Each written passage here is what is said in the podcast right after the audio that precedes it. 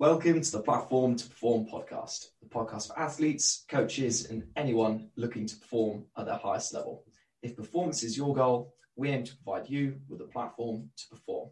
I'm your host, as always, Todd Davidson, and on episode 35 of the Platform to Perform podcast, I'm thrilled to welcome Kelvin Giles. How are you doing today, Kelvin?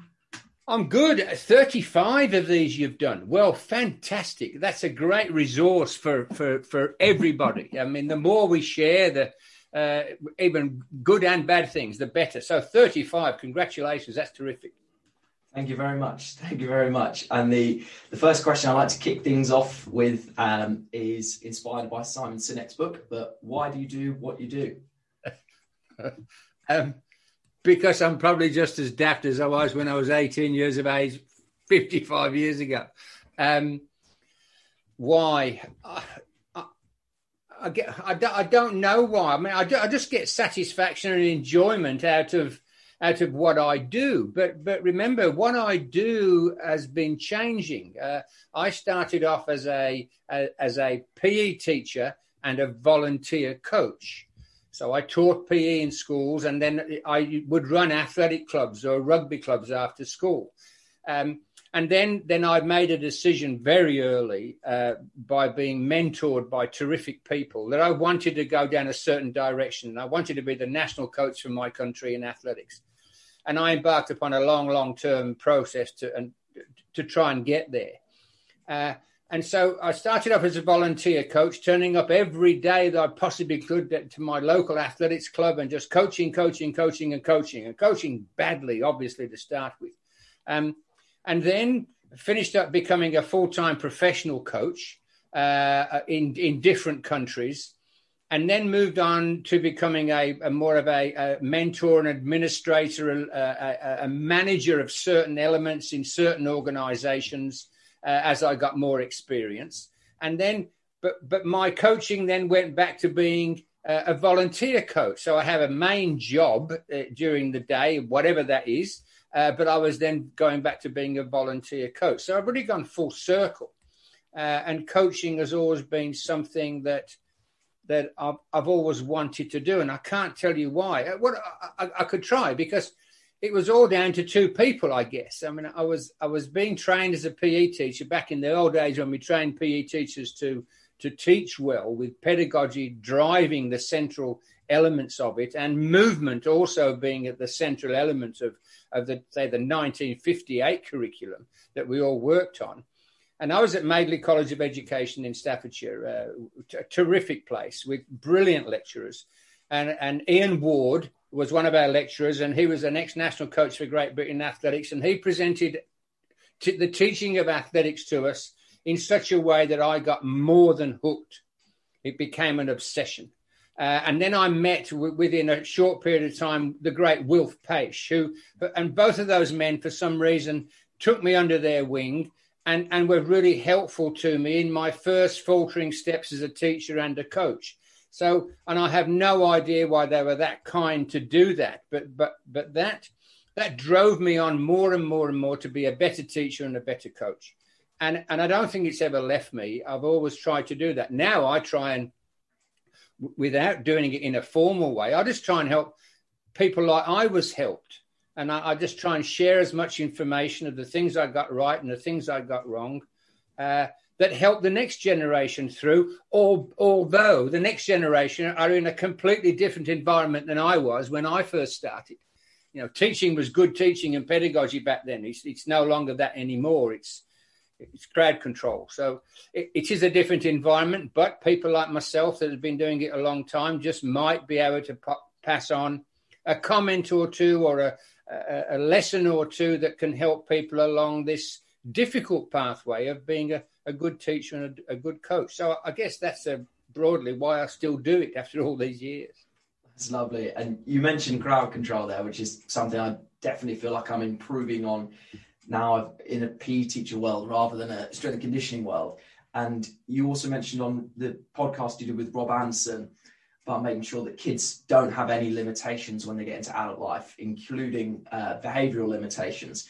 Do you have any um, words of wisdom or any advice when it comes to making sure that or trying to help kids ensure or to ensure your sessions are still achieving or still trying to get rid of these behavioral limitations? I know that's a bit of a waffly question, but no, no, no, you're right. I mean, I always say there, there, there are four pillars: technical, tactical, physical, and behavioural.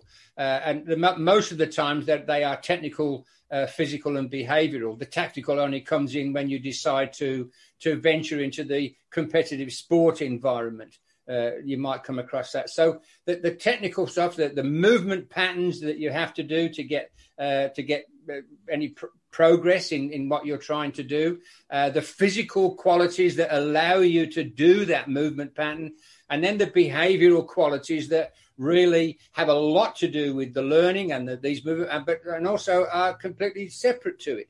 Um, you, you, we are all responsible for not developing just the technical and the tactical. If our job could be to get the behavioral elements of this young person in front of us on the right track, and prepare them for adulthood to do things really well behaviorally, then not only will they benefit, but so will everybody else.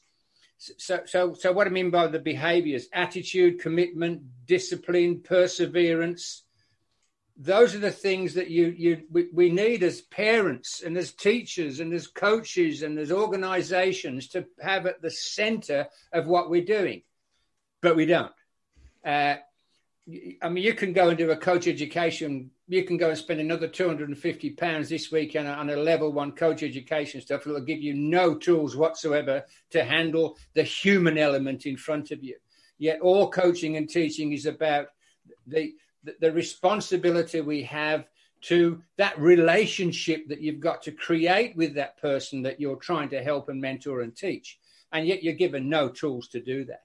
Uh, in fact, it's like being a parent. You don't get any tools for doing that. But the thing to do is to is to is to try and have a little set of tools in your toolbox that goes, okay, while I'm doing this, while I'm I'm I'm doing this this PE lesson, this training session, uh, I'm going to make sure I look for the opportunities for me to help them develop behaviorally or mentally or whatever you're going to be. So attitude, commitment, and discipline are very general things. In other words, we've got to set an environment within which they they've got to concentrate, they've got to show discipline, uh, they've got to persevere when it goes wrong.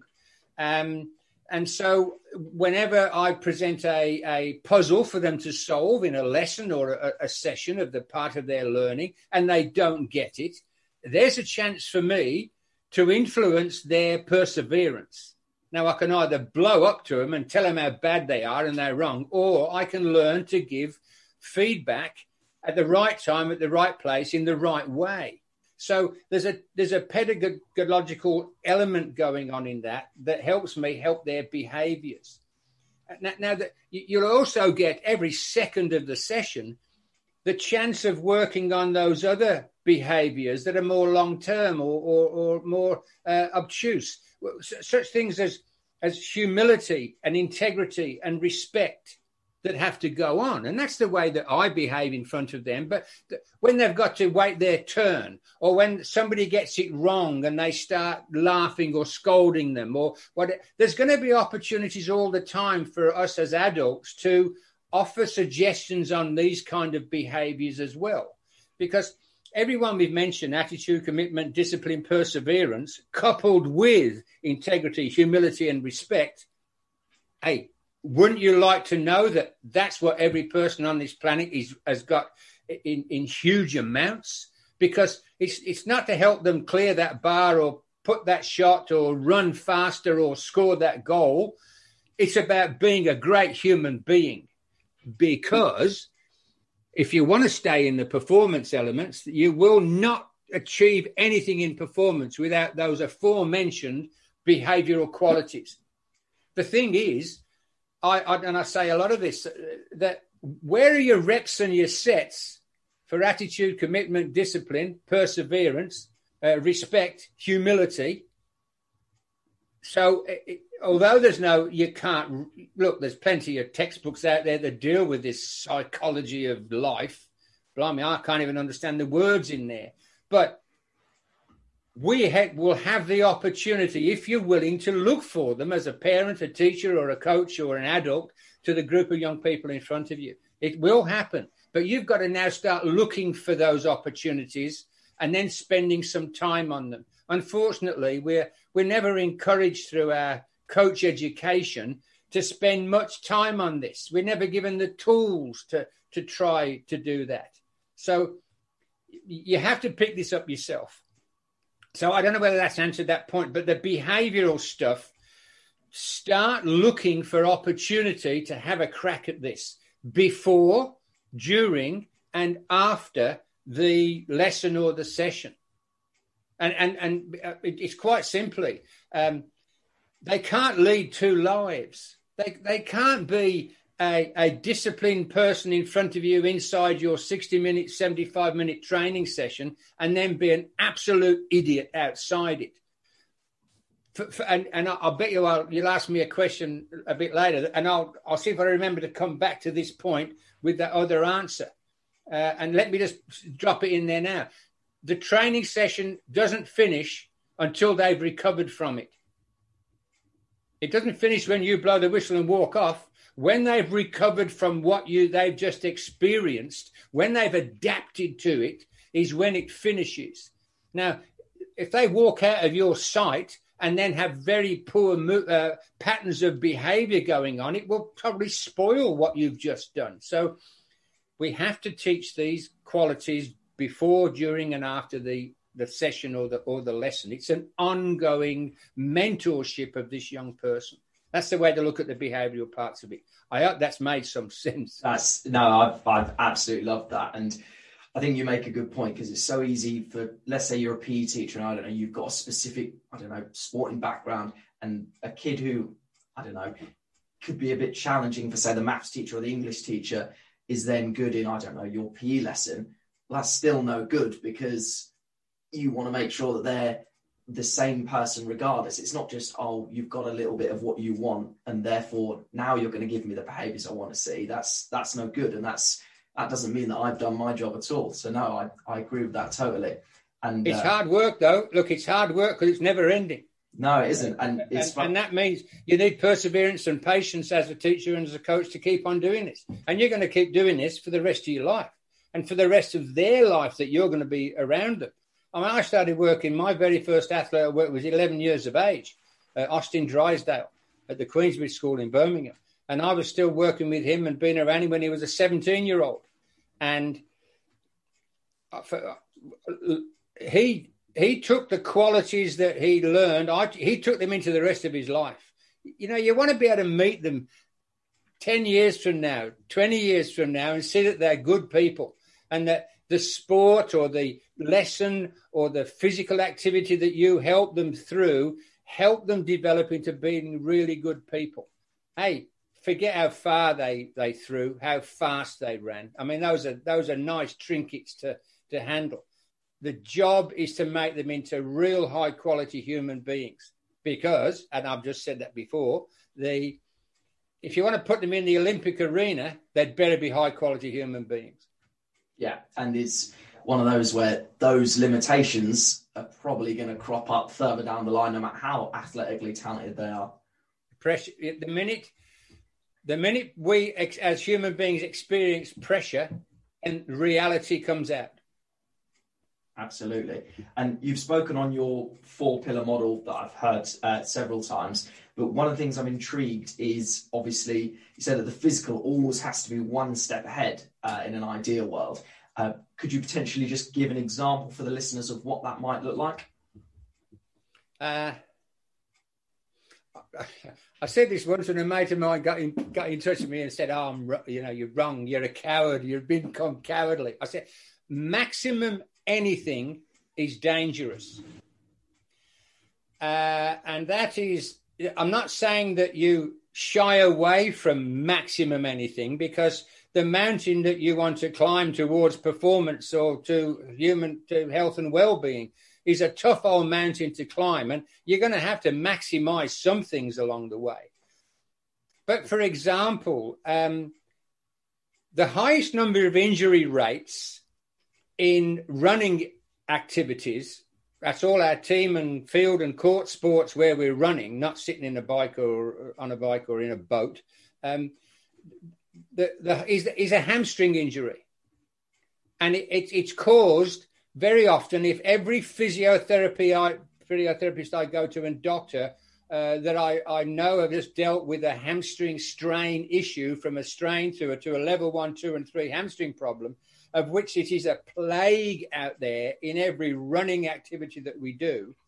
They always track it back when they look and say, look, we think this was caused by, and nine times out of 10, it's a poor movement pattern under speed, fatigue, and pressure. Well, the one thing we can do is to say, well, our job, therefore, is to make sure that not only do we have a, an efficient and consistent movement pattern that is appropriate, but it's also resilient. It's also strong enough and stable enough to be able to survive the robusting, robustness of, of the environment you're going to put it in. You're going to run fast, then you're going to run fast again, then you're going to run fast again, then you're going to run fast again. Because the bottom line, if you want to get fast, you better run fast. That is going to put a huge physical demand. So, why don't we, before we go down that adventure, which is to expose the, the, the athlete the athlete's movement pattern to the, extre- the extreme forces that they will have to handle, we need to give them a resilience, a robustness that, that will help them survive this maximization they're going to have to experience. So we already know when it go, why it goes wrong. We already know, for example, in swimming, swimmer's shoulder and I'm, I'll be frank with you, I'm sick and tired of seeing it, 9, 10, 11, 12, 13, 14, 15 year old swimmers in their thousands suffering from swimmer's shoulder.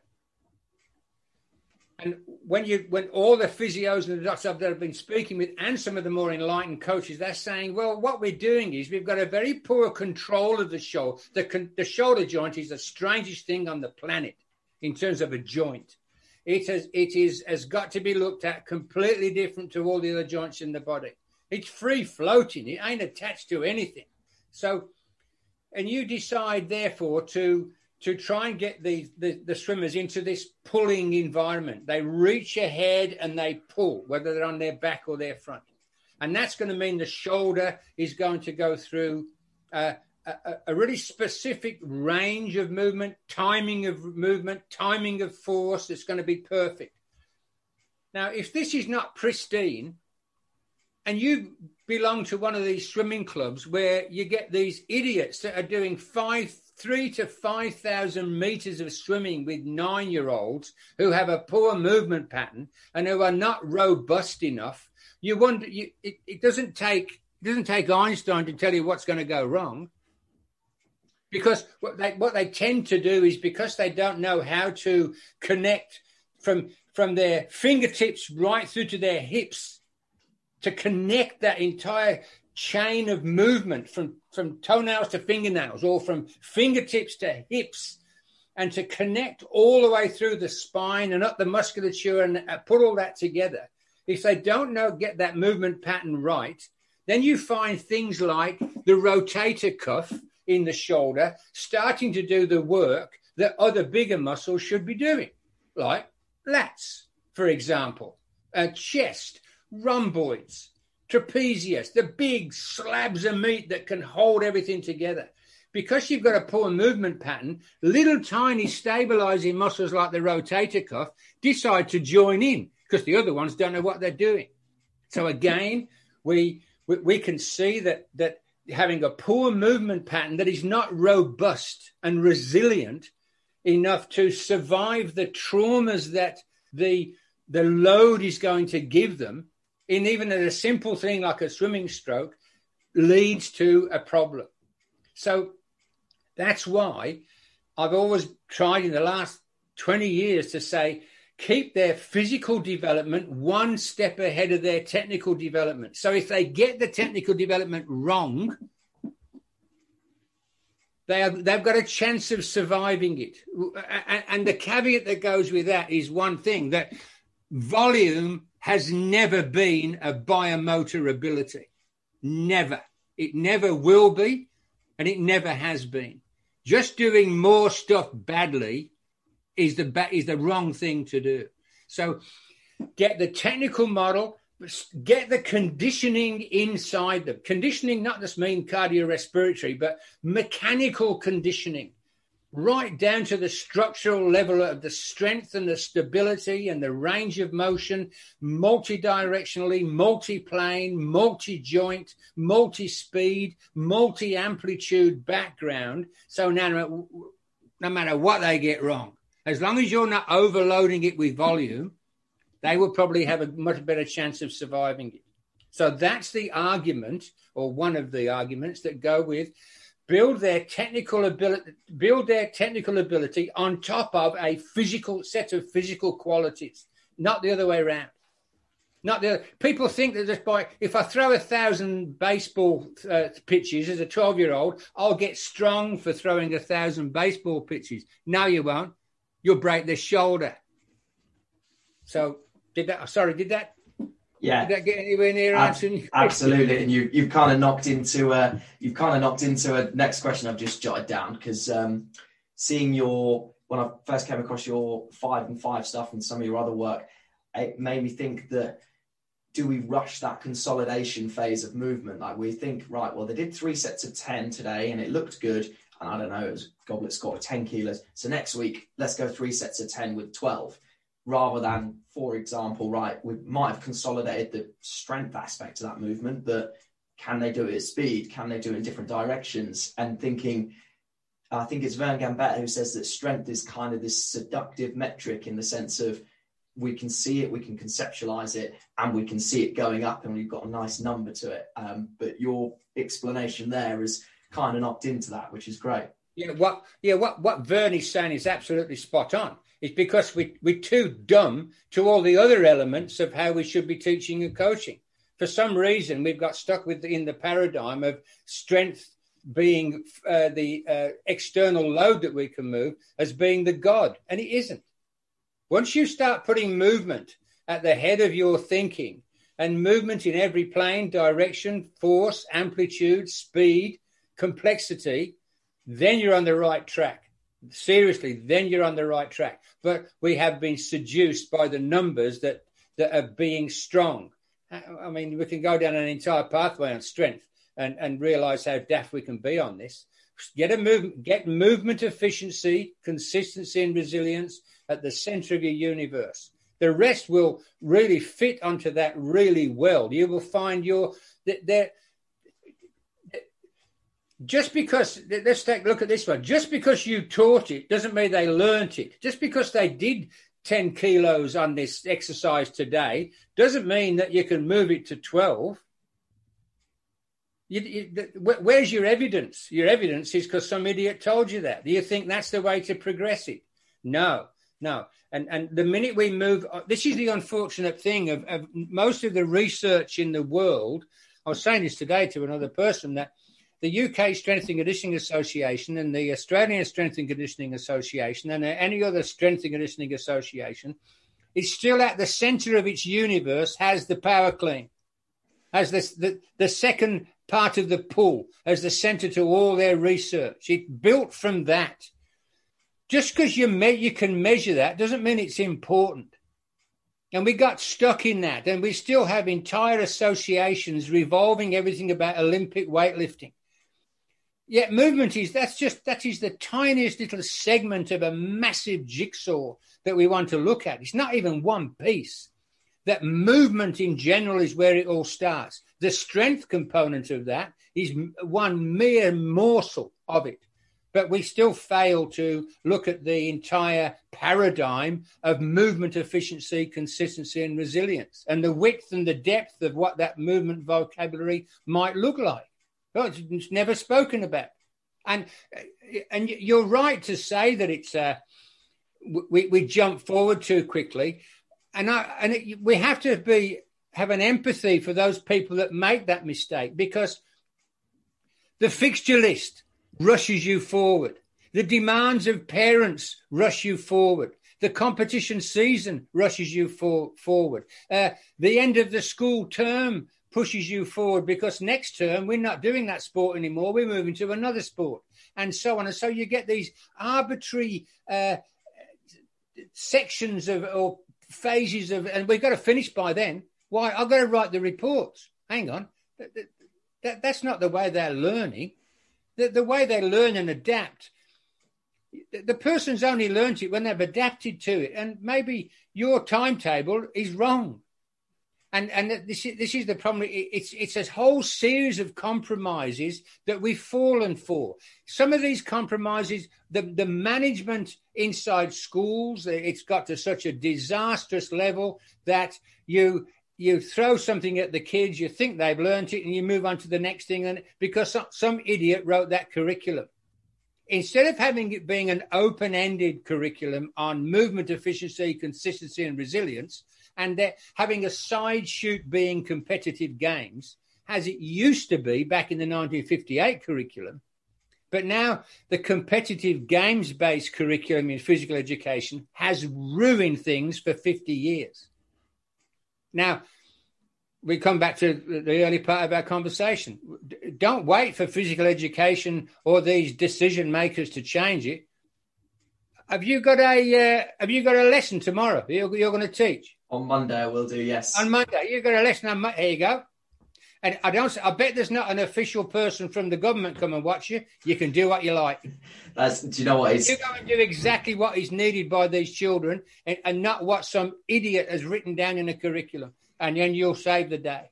And do you know what? That was part of my motivation for being uh, transitioning from strength and conditioning coaching to PE teaching because I was like, right, we'll get that first year out of the way where I'm told how it's supposedly meant to be, and then after that, I'm on my own and I can have control of my little bubble. And then, as we yeah. were saying, hopefully that size of that bubble, if you will, will increase over time. Well, hopefully, because yeah, like I said, don't wait for the decision makers to do it for you. Be creative. Uh, look, if you get it wrong, you get it wrong, and then, you'll try again and you'll get it right, and the kids will love you for it because it's going to be, uh, it's going to be, it's going to have variety in there. It's going to have little challenges that suit them and fit with them. They're not always going to try and be picked for the school team. They can find success and achievement by improving the way they do things, and you've you've suddenly got your learning in a, into a much healthier environment.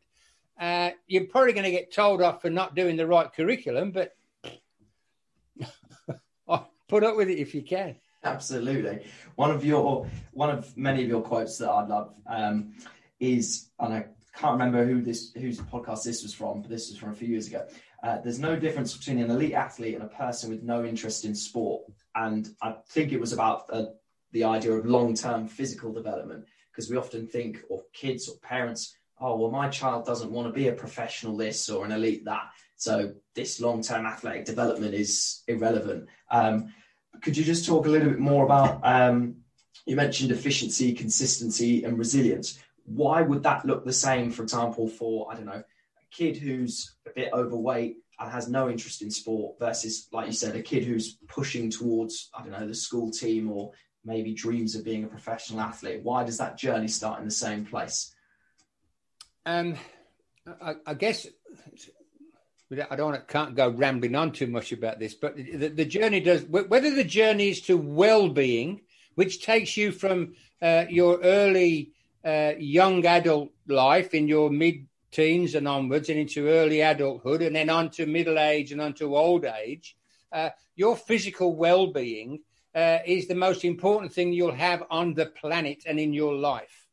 Uh, and you will get to the point when you are much older that you are going to wish that you had you had less musculoskeletal disorders and pain. Uh, that you you'd learned to uh, ha- have a healthier view on life. You'd stayed physically active. That would have helped your uh, things like for the ladies in osteoporosis and, and bone density and all these things. Sooner or later, it comes back to you. So the journey to to this well-being is going to base, be based on two things. One, the metabolic efficiency of the body, the cardiorespiratory health of the body.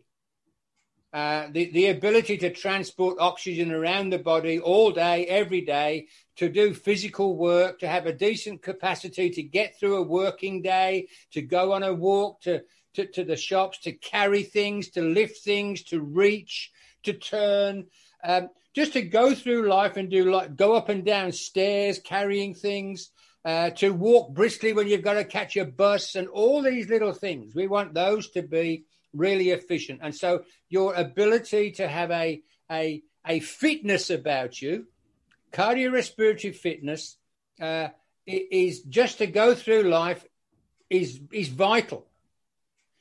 But if you look at the way the world is is at the moment, where we have one of the greatest killers on the planet is cardiorespiratory disease because of a sedentary lifestyle and absolutely atrocious eating habits, then that's killing people. And it also, as a byproduct of that, you've got the obesity question that comes with that. And then that, that opens the door to type 2 diabetes. And so you go, hang on, what's sitting at the back of this? A very strong cardiorespiratory system, which means you've got to stay active to look after it. You need to get into a good habit of doing that. Oh, okay. Well, there, there, there's some pretty good reasons. And there was some great research out of some Irish secondary schools about five years ago when some of these young men were tested, cardiorespiratory testing, and they had the cardiorespiratory responses of 60 year olds because they were leading a sedentary lifestyle, because the, physical education became optional, because they, they just got into the wrong habits. So, cardiorespiratory, this is the first one of the few first generations that we've got now and the last two who may not live as long as their parents from a cardiorespiratory response point of view. Excuse me? Is that not serious enough to start looking at how we should look after children? So that's the metabolic part. Now, what about the mechanical part?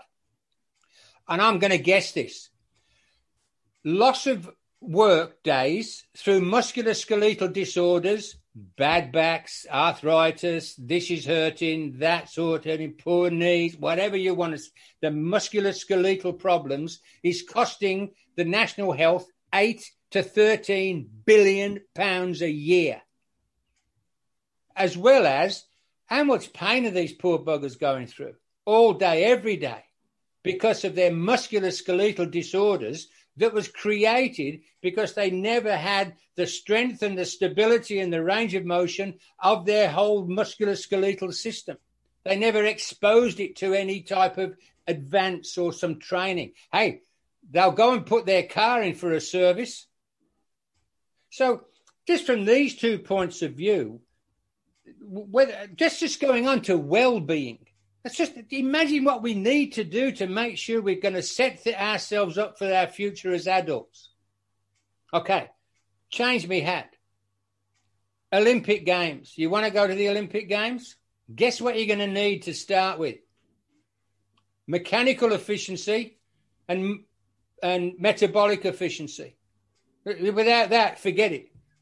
You, no matter whether you're on a bike, in a boat, whether you're running, whether you're you're shooting through a hoop, whether you're hitting with a stick, wh- whatever you're going to do, whatever you're going to, whether you're running, jumping, throwing, kicking, catching, striking, flotation, you're going to need mechanical and metabolic efficiency. Not just efficiency, you're going to need mechanical and metabolic excellence, repeatable excellence. But did you notice it's the same start as the journey onto onto uh, having a quality adulthood for your musculoskeletal and metabolic. It's, it's the same start. So why have we ruined it by saying all of this is for getting you in the football team and getting you into a competitive sport? Why have we lost? Why didn't we just leave it and say our job by the time they leave school is to give them mechanical efficiency, consistency, and resilience, and metabolic consistency, efficiency, and resilience. That's what that's our job. We're going to do that. What they do with it later on, whether they go on a journey to competitive sport or just stay in sport till they're 60 or 70, uh, or they climb that special mountain of the small number that are going to go on to high performance, elite performance. We don't have the right to make that choice. All we have to do is to give them the tools to go along that journey. Everybody's going to go on the first journey to to well-being. So why doesn't that reflected in the way that we we introduce physical activity to children in schools and in clubs? Why isn't it that nice general uh, all-round development area? Because uh, it, it starts general and then goes on, and that general efficiency and consistency and resilience can go on to well-being.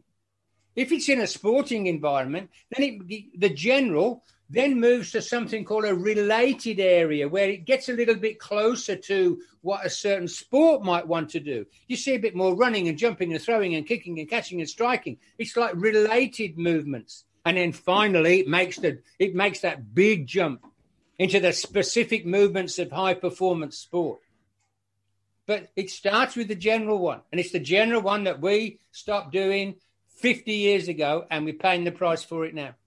And I've just rambled for five minutes. I'm sorry. I, I, I love it. Funny enough, that was going to lead into my next question, um, which is talking about general versus sports related versus sports specific. And uh, trying to have those conversations with coaches or other teachers as to why, for example, I don't know, you're on a football lesson, whatever, swimming lesson, whatever, um, as to they look at your session like, well, this doesn't look like swimming, or where's the ball? Um, how do you convince coaches that the stuff that looks nothing like the sport is actually developing that movement base for the sports related and then the sports specific stuff? So if you, if you accept general to related to specific is the journey, and the specific is going to be um, the qualities of the specific will be determined by the stage before. That's the, that's the related stage. And the quality of the related stage will be determined by the, of what the stage before that, which is the general one. So, because the principle is this what has gone before affects what is yet to come. So, if we want to look at a high performance operation going on, whether it's a, a 16 year old soccer player, a 12 year old soccer player, they're in, to them, that's high performance. They're in a game now. They're competing in a game. Everything they're doing is at competition specific level. Well, we have to give them the tools to, to do that. And that means that we need tactical, technical, physical, and behavioral going on. The minute you try and ignore any one of those, or any two of those, as we often see, because we in some sports all I see is technical and tactical, and and then your fingers crossed, and it's never worked. Once you accept the four pillars, then it's a lot easier to present the case for how should a session look if it's going to contain all four pillars. Now, we've already said that the behavioral one is one that hovers around and is there all the time. It's not as if there are reps and sets. It's there for us as quality teachers and coaches to recognize a chance to, to deal with a, a, a humility situation or a respect situation or a perseverance situation or a discipline situation. You know, we, we'll see those. So it comes down to three more technical and tactical and physical. So what we can start to do is if you could win those arguments, remember you'll go through life and you will lose more arguments than you'll win. But nobody's going to stop you on Monday from doing this. Ask the question where was the physical part in there? And the, the, the basis to all, all sports are foundation movements of squat, lunge, pull, push, brace, rotate, hinge, and landing. Uh, there ain't any more all varieties of those and all their hybrids and all their complexities are what form the reservoir from which uh, we, we, we, run, jump, throw, kick, catch, strike, and land, right? Uh, and flotation work. So if you if you just get that, then all we start to do is say, well, so I, I see where you've got your technical and your tactical. Where's your physical? And that's where I would try and win the argument because you're up against dopey people who are just so stuck with their limited look and things. We managed in some cases to put things called movement breaks inside the session. And that's where the five in five came from. Can you give me? I went to a professional soccer club in uh, when I was working back home. All right, I was back home from 2008 to 2016, uh, just just going around the country doing stuff. And I did a uh, an operational review for one of the Premier League soccer teams, and um, they'd got a, a coach in there, and uh, w- they suffered tragic levels of injury, soft tissue injury, uh, and they could be tracked back to the fact that the players uh, were suddenly going in an off season from nothing to three sessions a day and two sessions a day because that's the way the coach had always done it. And the coach was warned that I'm sorry, but if you're going from zero to two sessions a day, we'll give you five days and you're going to lose half the players. They are not robust or resilient enough to handle that. No, no, that's the way we're going to do it. We'll get them fit. And so off they went. And within uh, three weeks, uh, 19 of the 24 players in the in the first team squad were injured. And so the strength and conditioning coach or the fitness coach got it in the neck. It was his fault. Nothing to do with the, the boss. And it was lucky that I was going through the place at the time. And I, I just spoke and said, look, can you give some more time to this injury reduction if you can? Uh, how long do you need? An hour a day? No, no, not an hour. And we got it down to, we got 20 minutes a day. Now, in those 20 minutes, we could do over 300 movements squatting, lunging, pushing, pulling, bracing, rotating, hinging, and landing. We could do that. And they were training five days a week. We were getting 6,000 movements a month being done. If we choose the right movements, which are those movements which are at the basis of all these injuries, and the injuries were lower limb, groins, the pubalgia situation for, for the groin area, uh, adductor attachment, uh, pubis symphysis work, and conjoint tendon stuff, and hamstring and calf. Now, them, them, that, that was 99% of the injuries, all brought on by overloading a poor movement. And so we managed to get 20 minutes a day, sometimes only 15, because you know, if, if anything was going to be cancelled, it was this. We presented it in such a way to the players you know, you got to win the players over. They don't want it. The players just want the ball. But when we started mentioning to the players that, you know, this could get you selected into the first team, this could get you a new contract if you're not injured, if we chose our words right. And so you, you saw this incredible, and that 20 minutes started to grow a little bit more because the player power came in. They started feeling like they were getting better, more resilience came on, and we reduced those injuries down. So you, you're, you're not going to get a quantum leap change, but all you want is a few minutes. Seriously, in 10 minutes, you'll do 150 movements. Choose the right movements and teach them very well. That will build up a, a mechanical resilience base for these people on the way. So it's a compromise. You'd like to have a whole day, three times a week doing this, but you're never going to get it. So sorry, I've just I probably went off at a tangent there, but no, that's, that's nice. That that leads kind of into uh, my next question, which is around the notion of deliberate practice versus gamifying movement skills. So just to give you a bit of context, um, when I've, for example, if I'm working in a strength and conditioning setting, then rightly or wrongly, I'll do more deliberate practice. Right, these are the technical points. This is what I want to see. Uh, whereas from a behavioural perspective, with some of my peer groups, that's just not going to work. So I'll try and sneak the movement pattern in within a game and try and constrain the game so that you might see it. Um, so just out of interest, if you can cast your mind back to what you've the years you were delivering what you've just said was presumably that was more deliberate practice if you're trying to get through all those movements in that short block of time yeah they were very specific they weren't they weren't adapted but then let me just move that on then uh, as as the the coach began to soften towards this and and see results um, and, not just results that were measurable uh, but the, the the attitude of the players changed. Uh, they were more. Uh, they weren't rejecting it. They were talking about it a lot more. They were coming back for more. Um, and, and, and he picked this up. So there was, there was a much healthier view of this going on. So we had to try. And what happened then was the next thing that the, the fitness or the strength and conditioning guys could then begin to bring, things into the warm up. So now, now the warm up is so if you call that general movement here, which is in the, the in this just mechanical efficiency part, then it became related. And so, and, and uh, one of the best ever is Mick McDermott, right? Mick McDermott looks after the Irish club in Belfast, begins with G. Glentoran, yeah. right? Mick has just got the got the job a year ago as the new boss of Glentoran. Now, me and Mick go back a long way in terms of all this movement stuff. And in terms of the world of foot, association football, of soccer, uh, he, this is a man that really has had to fight to get this movement stream woven into the world of, of football.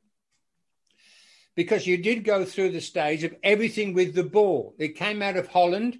Uh, and, and I know here in, in Australia, we had the, the head of uh, a Dutchman came in and he said, nobody ever goes to the gym again. No more of this physical stuff. It's everything with the ball. I mean, spare me. I mean, I couldn't believe it. Kids who couldn't walk, talk, and chew gum at the same time. You wonder why you've got the entire pubalgia problem when their, their, their hips are just not strong and stable enough to keep on standing on one leg and kicking for, for hours and hours and hours. And you wonder why you've got this, in, this plague of injuries uh, through the groin. Um, so Mick had to keep on finding and fighting every coach he worked with to find these small little bits. So you, you, he would de- design a part of the warm up. Now, Mick had got these small 10 minute, 15 minute units of movement that he could drop in anywhere, 15 minutes anywhere in the week with a professional team. I worked with him in, in at Al Ain in, in the Middle East, in, in uh, Abu Dhabi. Um, and he was the head of fitness. And I went there and I took over as performance director. So we, we, I did 10 months of trying to get them to move things forward. And we always had to fight the coaches uh, because they because they didn't understand any of this. So we had to work two places. We had to educate them and try and get them to understand. And Mick had to find the places. And when he got hold of the warm up, then you could start seeing how he could have a warm up, but within the warm up was a a uh, an, um, a modified movement pattern.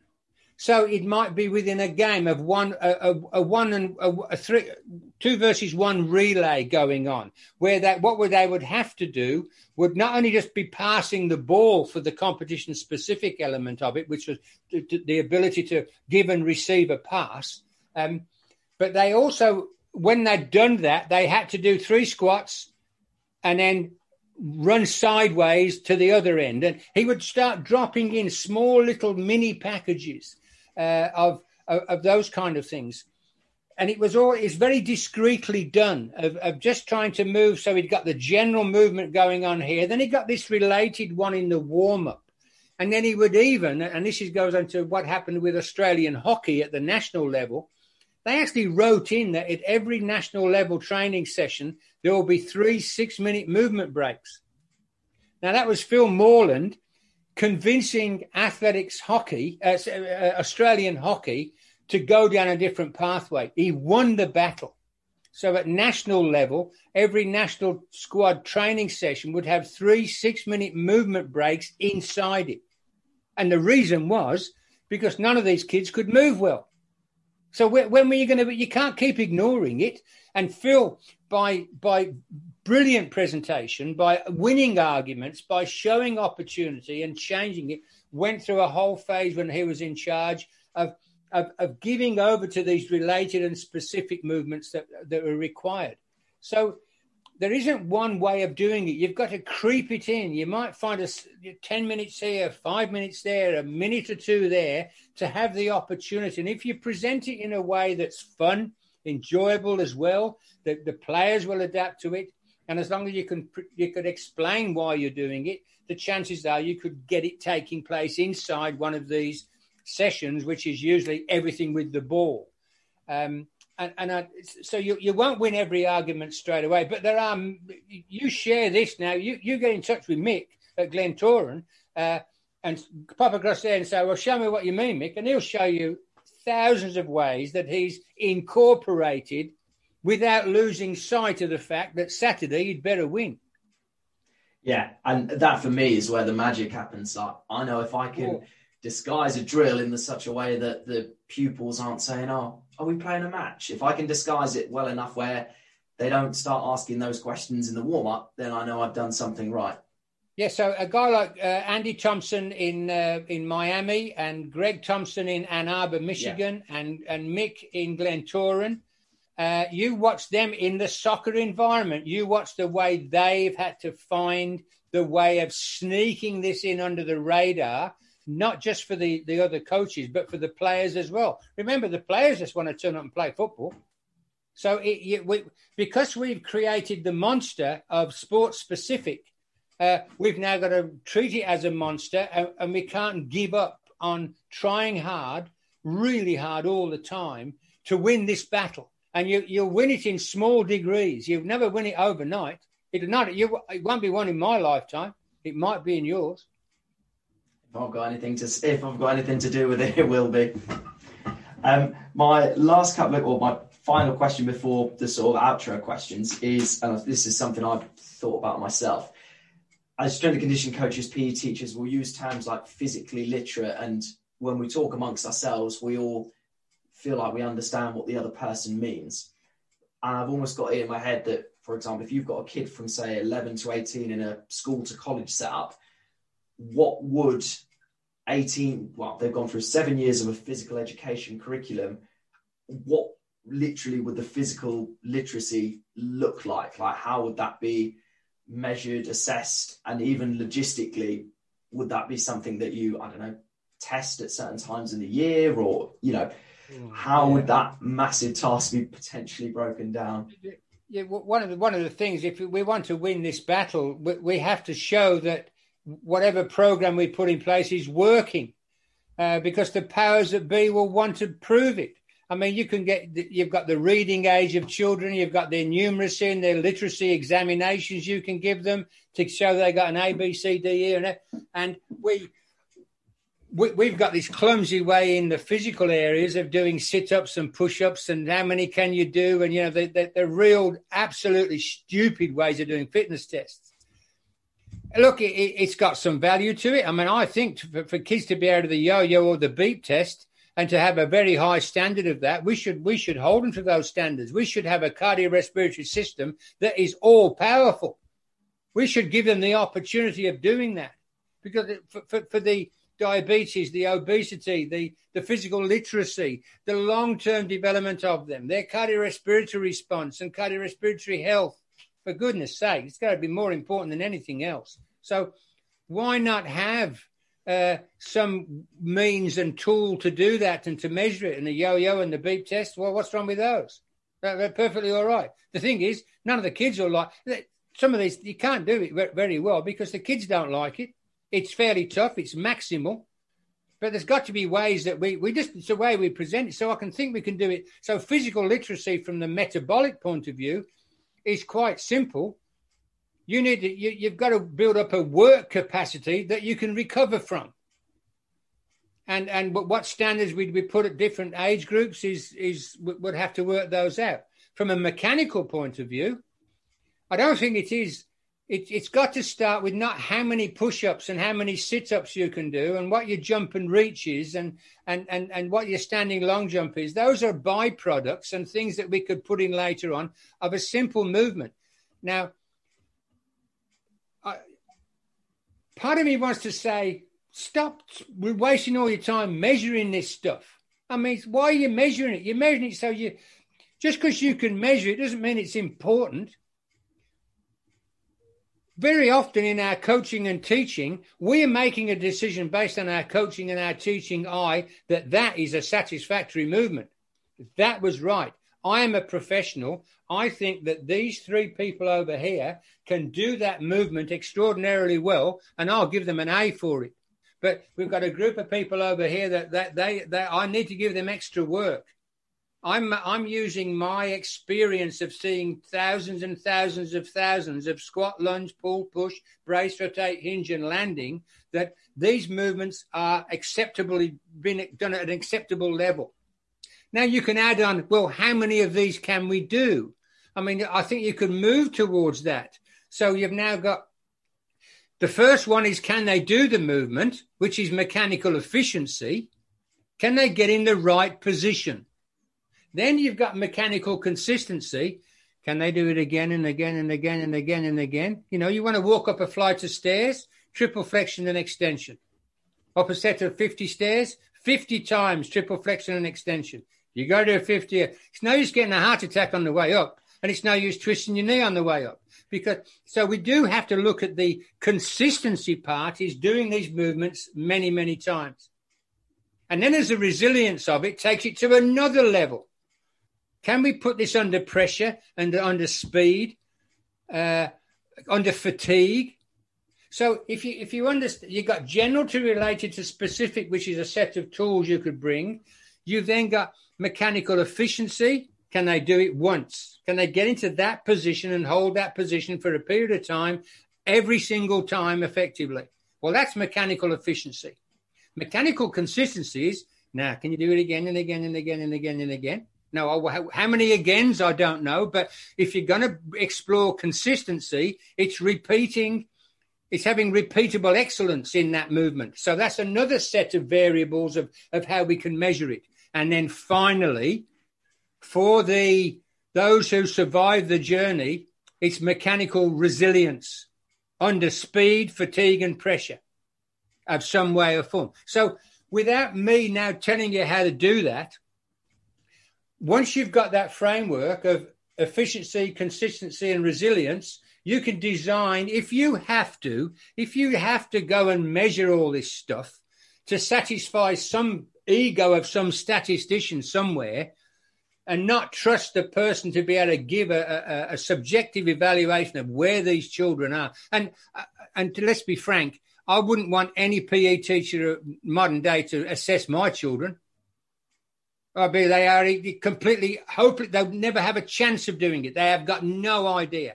They're pseudo scientists. They've got no idea what they're looking for in movement. So I wouldn't let them do it. So it does mean we need to train people. And I made that. I made that early clumsy attempt at when I wrote that manual on physical competence assessment of doing the first part. What does this look like? Does that squat look efficient? Can they do that? Can they get in that position and move through that position? Yep. And I, I did that through my physical competence assessment. And when people say, should I do that with my class? I say, no. Don't, don't waste the time measuring the bloody stuff. Teach, use that measurement time to teach it to them. And that's that, there's that strange problem if we give if we give our time over to all what the the assessors want to happen to measure it all to give us another bloody bell curve to give us an average for all these children when there's no such thing as an average child we just waste all our time doing that. We've, we've become it's a paper chase.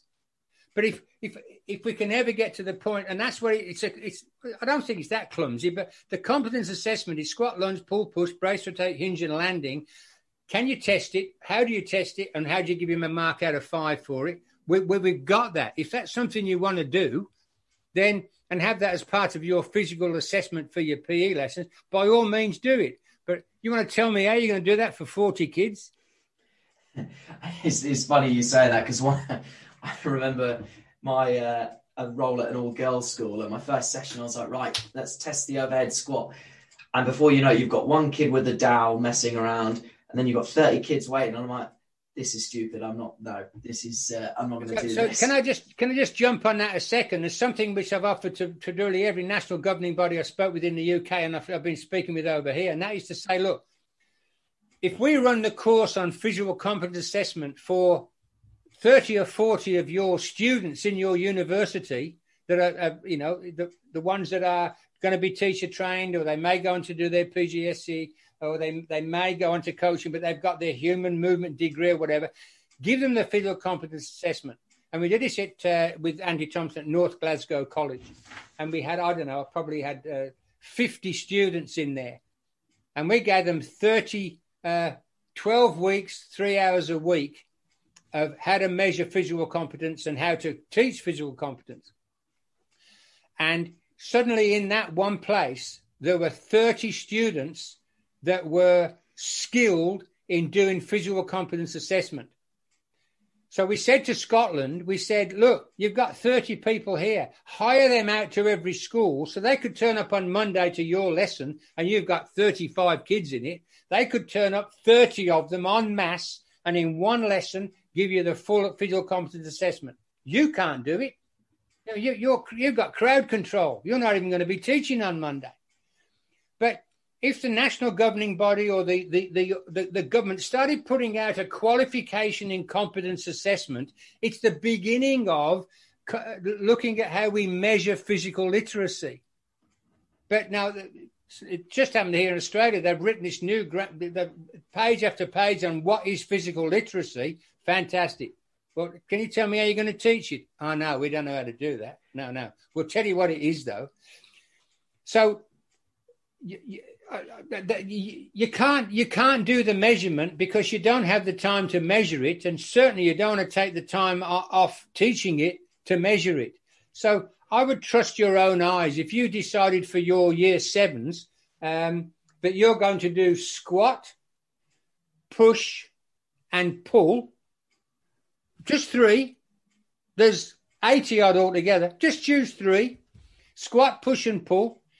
We did this at uh, Stevenage High School. We taught the kids to do it. And the kids did the assessment. Now, they might have not got it perfectly right, but they were pretty damn close. And what the, because the assessment is read that sentence. Can they do that? No. That's a cross. Can they do that? Yeah, tick. How many ticks do you get? Three. Three out of five and they and they did it with each other. The kids were hooked on it.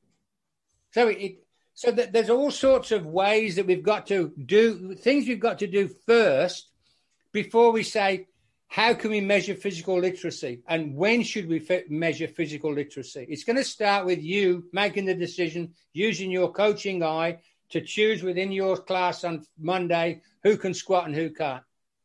That's as much as we've got because nobody's gone down the pathway of, of of really understanding not what what is physical literacy, but then how do we measure it is is an important thing to, we've got to consider. But unfortunately, the scientists will get hold of it, and the pseudo scientists will get hold of it, and we'll spend all our time. It's it's like this thing, and it happened in my lifetime when I went into a school and they were doing physical education, and there was a textbook a textbook on physical education in high school, in, in secondary school in, in Great Britain. A textbook. These kids could read and tell me about aerobic and anaerobic, and they could even tell me about something called the Krebs cycle. They were that good. They were year 10, I think. And I watched them walk up the stairs and were gasping for breath because they were so unfit because some idiot turned physical education into an academic subject. And that's my worry about measuring physical literacy. Maybe several decades from now, when we've got a really good system in place, we can measure because we can call upon specialists to come in and do the measurement for us, then I think we can go down that pathway. But until then, just use your coaching and your teaching eye to assess it. Yeah, no, and from that uh, mistake of trying to assess the girls on the first session, I was like, right, well, we're just going to use the training time to assess you and in the sets and reps and the how the quality of movement looks, that's our assessment, and it will happen each week, whether you realise it's happening or not. There you go. You know. Let's go. Let's go back to that Premier League club when we we did an assessment of them on squatting and lunging. We did the things from the navel down, and the ones that really came out poorly, we put them into Group One. In Group Two were those that could move relatively well, and in Group Three were those that could move extraordinarily well and nobody want. And when we said to them, by the way, we're putting you in group one because you can't walk, talk, and chew gum at the same time. What have I got to do to get out of group one? I don't want to be in group one. Well, we'll spend some more time with you on doing this. Take this home. Here's a video from the five in five on what I want you to do in your in your front room back home, because we've got what is it? Uh, 24 varieties of the squat go running through that. Just go and practice that at home. So by our coaching eye, we put them into the different categories. And in the end, in, I think by the October, we had nobody in group one and nobody in group two. That's how that be. That, that's the, the guys there at the club had presented it so well. It hooked the players, their language and their vocabulary on how to present it. It hooked them. And the same the way Mick McDermott hooked his players into wanting to do this. The assessment was easy then. Sorry, I, I butchered in.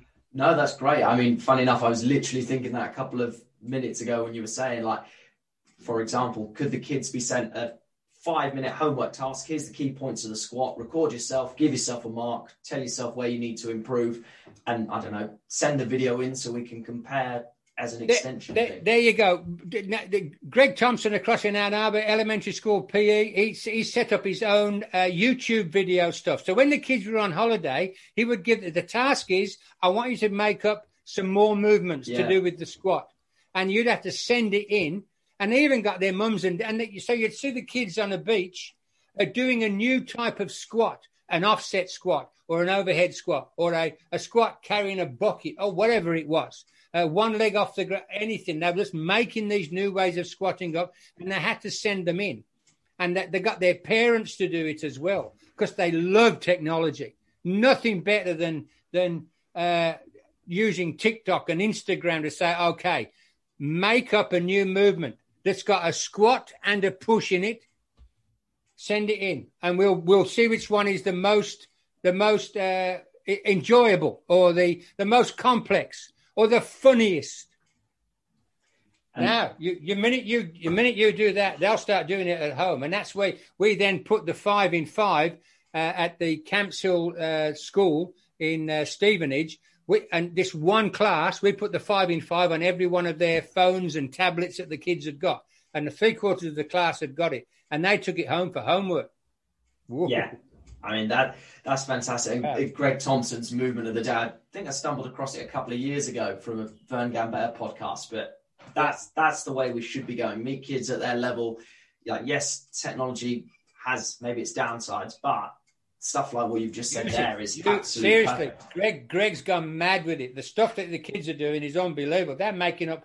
They've gone way past five in five now. These these kids are making up stuff which is like NASA. They're brilliant because he's hooked them the way he teaches.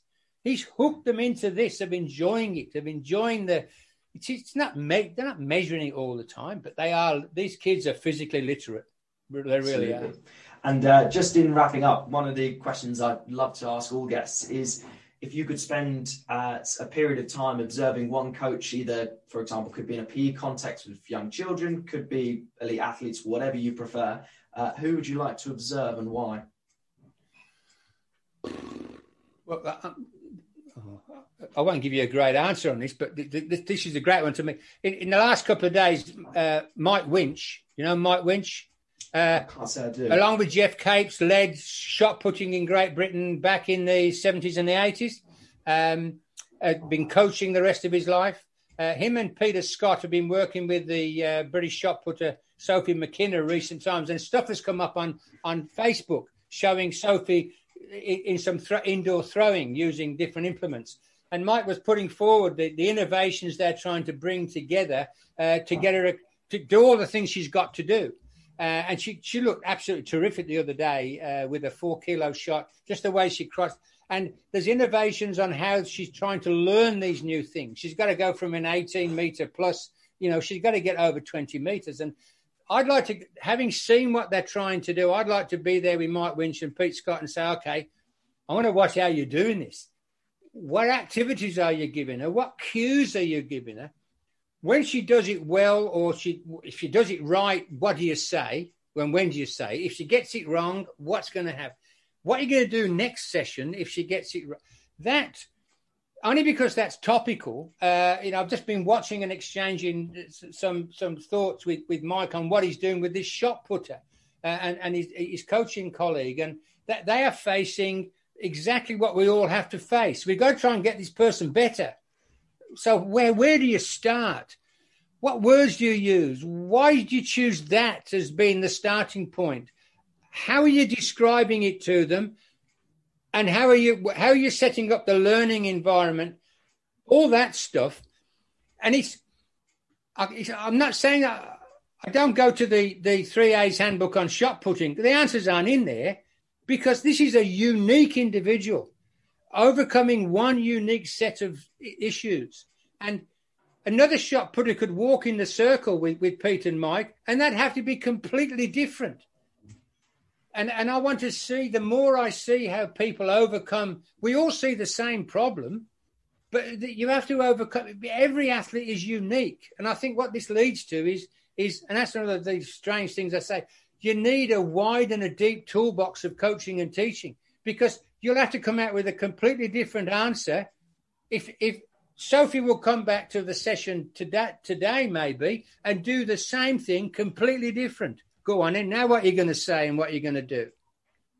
This is the, the magic of coaching and teaching is understanding and having the open mindedness in front of you of making the next decision that's appropriate. And it changes every day. So tomorrow, I might want to go and see somebody else do something. Uh, whenever every I'll come and watch you teach on Monday would be as beneficial as anything that, that as anything. So I don't think there's any one special. Every time somebody creates a learning environment for an athlete is something I can learn because it would have never happened before on this planet. That circumstance would be completely unique and different. And that's when I learn who the good coaches are because they don't just fetch the same one tool out of their toolbox. They go in there and they come out with something different. And that's the that's the the joy. And you, there's my answer to your very first question. Why do I still do that? Why do I still do this? Why? Because everything's new every single day. I mean, I feel like I feel like that's a great way to wrap up because uh, I always think to myself when people say, "Oh, being a teacher, once you get your first year out the way, it's easy. All your lessons are planned, your schemes of work."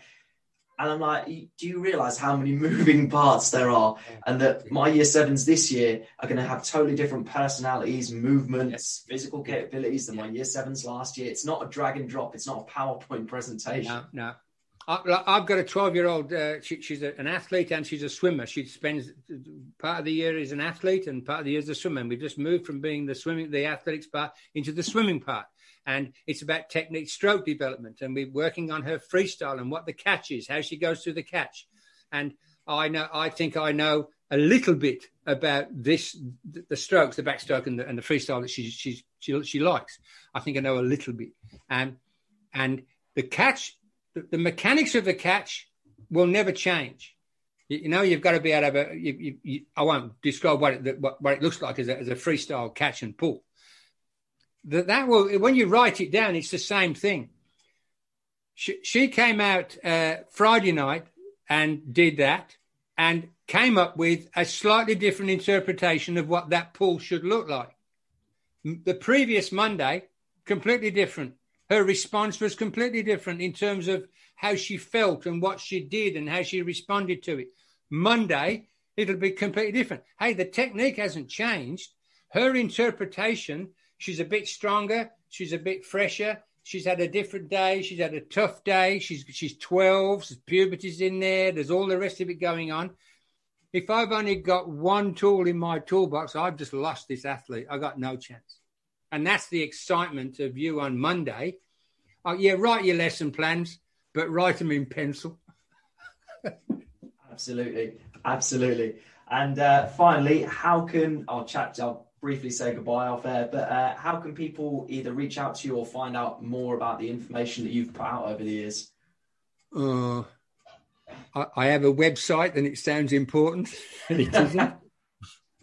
I, I, do. I had. I've got some that, that, I've written a few books, which is just. It's not. I'm not an author. I just try and write down all the stuff that I've done and see if anybody's interested. So I've got those books, and I've got worldwideweb.movementdynamics.com, and on there we've got the five in five. We've got all the video libraries that we we keep on developing if we can, uh, and I've written some of this stuff down in books on there. And I'm not a salesman at all. I, I think that's the right website. So yeah, I mean, I'm I'm ninety nine point nine percent sure it is, but either way, I'll uh, I'll pop it in the show notes. Well, look, you don't you don't have to. It's all right. It's all right. well, thank you very much for your time, Kelvin. No, it's been it's been great talking to you. you know, you you got in touch, and you, when you said that you've moved, you got you've got a strength and conditioning background, and you've chosen to go into teaching. I thought he's either an idiot or he's brave, and and I'd like, you know, the, the, the, kids that you deal with will be in good hands because you've got this open mind, and there, there's a start. There's a start. So well done on everything, and certainly on doing 35. this is this number 36, is it? This is number 35. Number 35. Well, blimey. Okay. Let's hope it, they don't all cancel it after this one. I'm sure they won't. I'm sure they won't. Anyway, Kelvin, I'm going to stop the recording now, but thank you very much for your time. I seriously appreciate it. That's all right, mate. You take care. I'm going to shoot off now. It's time. It's time for bed here in Brisbane. No problem. Thank you very much for your time, Kelvin. Hey, mate. Bye. Thank you for listening to episode 35 of the Platform to Perform podcast with myself, as always, Todd Davidson, and today's guest, Kelvin Giles. If you've enjoyed the podcast, I'd really appreciate it if you could make the time to leave us a podcast review via your preferred podcast platform and share this podcast with a coach, an athlete, or a teacher who you feel would benefit from listening. If you want to go one better in terms of supporting the podcast, then you can head over to my Patreon page where signing up will provide you with exclusive access to my continually growing exercise library, all the educational strength conditioning content that I've released exclusively, and finally, my programs which will help expand the movement toolbox of your athletes. Something I'm particularly passionate about, as you can probably tell from my conversation with Kelvin, is the ability to improve movement skill in children. And I've created Calisthenics Kids, which is 30 live or was live, 30 live lessons designed to improve strength, confidence, and movement skill in children using bodyweight only training. There's also a ton of other programs uh, on there to help you improve the athleticism of the athletes and kids that you work with. So you can check that out at www.patreon.com forward slash Todd Davidson P2P coaching. Thank you very much for your support and for tuning in today. I'll catch you again in the next episode.